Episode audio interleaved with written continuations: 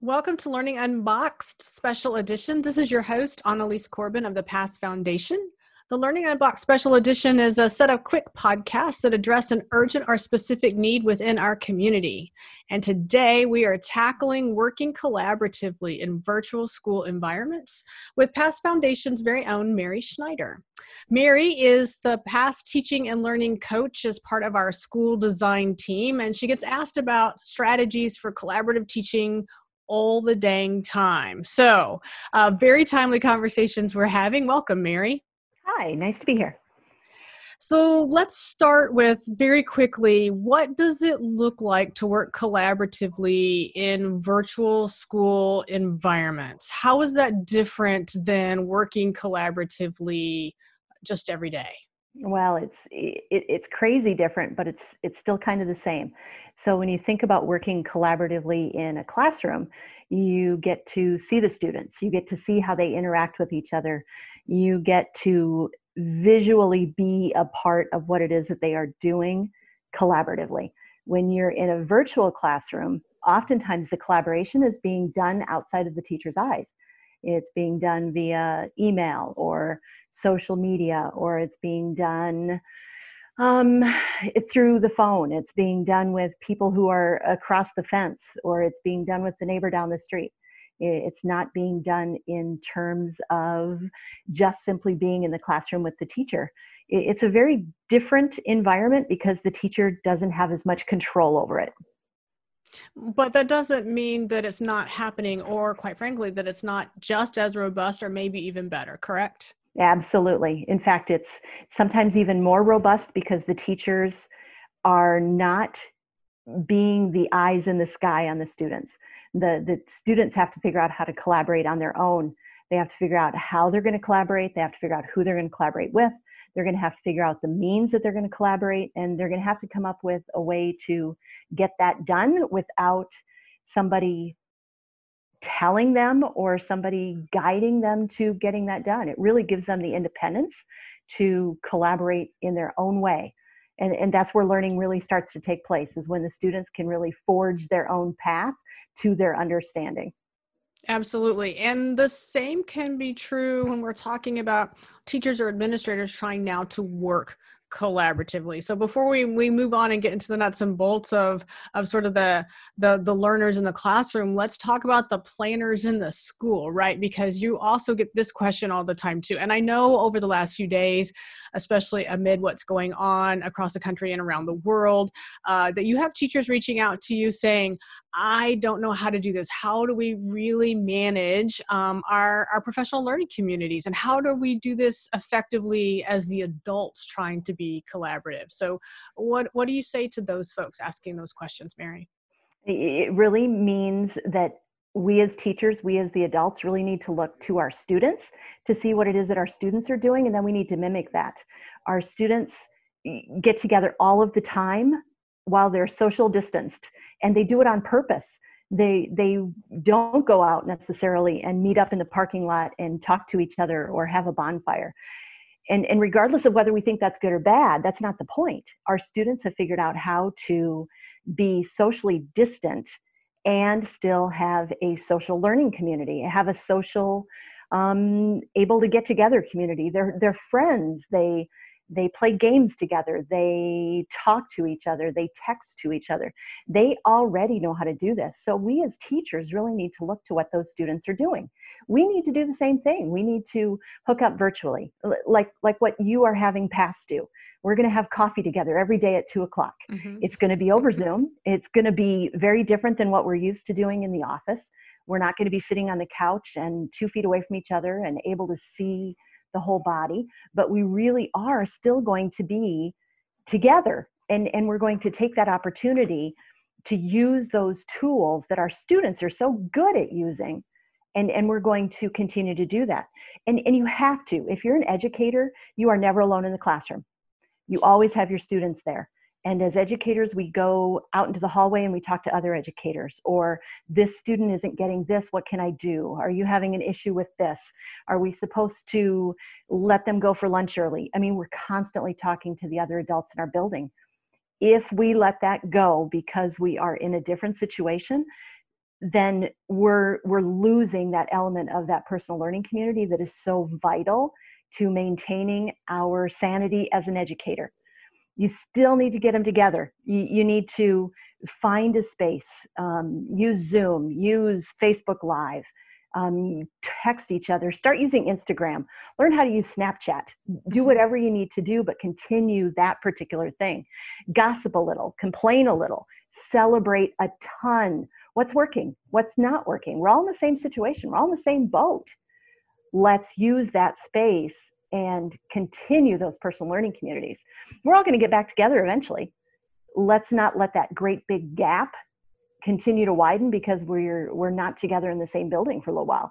After all school is just a building. School is more than the building. It's the educators it's the students and that can be that gap can be shortened using those tools that are virtual and it's it's school is as much about the relationships as it mm-hmm. about what you learn right and as instructors Amen. as teachers as administrators um, we we are we are mentors as much as we are mm-hmm. facilitators of learning right and so um, i love i love the way that you you put that the reality of it is um, although it's stressful in the moment um, for lots of schools and for lots of adults and to and fairness uh, to kids too. You mm-hmm. know, they're used to going to school every day and now suddenly they can't. Um, but they are adjusting, right? And some schools have been doing this in modified form um, here and there for a while, taking the place of snow days, things like that. And others, this is this is an entirely new endeavor. But I believe that on the flip side, that if we take a moment not to be afraid of what's been handed to us, right, mm-hmm. and instead that we accept it as an offering, that we will actually be better educators better collaborators, better communicators, and better mentors as a result of all of this. That's just my gut feeling. Absolutely. I, I can't I can't disagree with anything that you said there. And you have to maintain those relationships. I, I would suggest to everybody don't expect too much out of any single person doing this.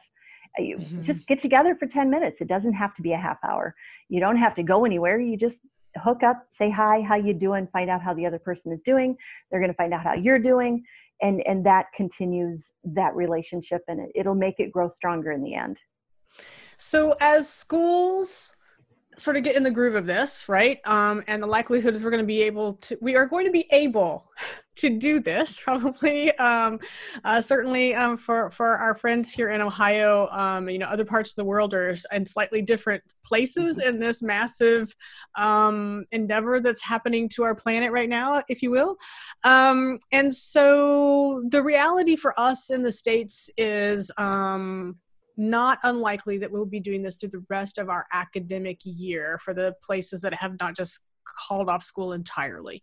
Um, and so, one of the questions I also know that um, our school design team wrestles with, as because we have schools calling in, emailing us right now, how do we do this? Could you help us? And the answer is yes, we can help you. Uh, just reach out to us. We've got lots and lots of resources that we can make available. Um, but the the other side of that is, I know one of the questions that you frequently get is how how do I assess learners in this type of environment that is not simply an online test or traditional assessment? We all know those those things are mm-hmm. capable. All great teachers can use those tools, not a big deal. I want to talk about truly the notion of thinking about assessment differently because at PAST we believe this to the very grains of our being. So, Mary, talk to us a little bit about the variety of ways that we could creatively assess in a virtual environment. Yeah, so it really comes down to um, altering the what we are having them do. If we're going to expect to simply transfer what a traditional classroom looks like to a virtual setting, then you're going to expect to do those simple quizzes at the end those tests at the end those kinds of things. And they're all they're all fabulous. They all have their their purpose in life. But you don't get to see what the students are doing in the course of doing that. And so you really need to change what they are doing on their own because you cannot be the purveyor of all information in this situation. The students are going to have to be independent in what they're doing. And that assessment is also going to have to become independent to some degree as well. Um, if you're going to give them a worksheet and expect collaboration, it's not going to happen. They why, might why, collab- why would I give you a worksheet? Okay, I, A, you know I was going to ask that question. and B, why would I even try that in a virtual environment? Um, the, the simple answer there is that it's easy. A lot of teachers are going to look for the easy in what's going on here. But the back end of that is that those students are struggling without you. They're not going to be able to run down the hall and ask you a question. They're going to have to be independent. They may not get an answer from an email in the timely answer in the timely way that they would if you were in the classroom together. And so when you give them the things to do, the assessment that you are taking from them is how they get it done. How are they growing from where they started to where they end? Keep those simple quiz assessments as a pretest and a post test. That'll really give you that growth pattern. But how they get from the beginning to the end really should be a lot more independent. Um, for example, if you were going to teach, um, you, well, one of our colleagues, right? She's wanting to build a chicken coop. And so she's having her son do all of the math and the design behind that. Now he's nine and he's going to be working in geometric figures. He's going to be working in algebraic equations. He has to go beyond simply answering a question on a worksheet to actually applying that. Now, you give a pretest at the beginning, what's he know? You have him work on this process in working with this material, and then you give him a post test at the end. If he can then answer those questions, that's the assessment that you really want to mm-hmm. go with. And, and that's, not, that's, that's the one that's the one we want anyway, right? Absolutely. Absolutely. It's, it's all standards driven. It doesn't take away from anything exactly. that the teacher has to do in the classroom. It's really, really about true growth in a problem and project based environment that has the awesome opportunity mm-hmm. for kids of multiple learning styles and categories to flourish we actually have this this I mean, I, I, see what's going on right now from the teaching and learning side, not the pandemic side, right? But truly from from from the working and, and how we can learn. I, I think we're gonna see massive amounts of growth. Mary, one of the other questions I know that folks are gonna ask, and, and I, I see people wrestle with this. I'm watching it on that sort of teacher Twitter feeds uh, mm-hmm. right now, is you know, so my kids are gonna have to go off and they're gonna have to work independently or have to work collaboratively, or even if I'm giving them an online test, how do I know they're not cheating? And I, I, would like to add to that my question back, which I have not. You would be proud of me. I've refrained from retweeting. Why do you care? That's not what we should be assessing, right? So, what is the true answer to that, right? I, am being a, a, bit coy. I, I mean what I say in that, however, I can't deny it's a valid question and one that schools need to be very clear about, right? Because mm-hmm. everybody would have that concern. So, mm-hmm. what's the response to that, Mary? And let's use that as our wrap about awesome. collaboratively. So, so here's the reality: if you're giving students work to do, where they can find an absolute answer simply by typing it into Google, they're going to do that. It, it's the world we are living in. If you are giving them work that requires thought, that requires an approach, that requires collaboration, that requires something other than typing into Google to find the answer, you're going to get a truer assessment of what that student is doing than if it's just a worksheet and fill in the answers. And, and it has to happen. It's scary it, it is. It's a scary world right now for the teachers, especially if they're not used to working in this world. It's why teachers cannot mandate how the students are necessarily going to get it done, but have to allow them the freedom and be the facilitator to help them get something done rather than just doing fill in A, choose two answers. What's this equation answer? They have to give them something that isn't Googleable use Google to help them find the, what they need to do. But it has to be about the process to the learning, not just the outcome of a worksheet. And there you have it, folks. Google Googleable. I can't even say that, Mary. It's such a bad word. And I would like our guests to know that Mary is, in fact, uh, an English language arts teacher, oh, yeah. crafting her own words uh, for us all. if Shakespeare can do it, the rest of us can too. That's right.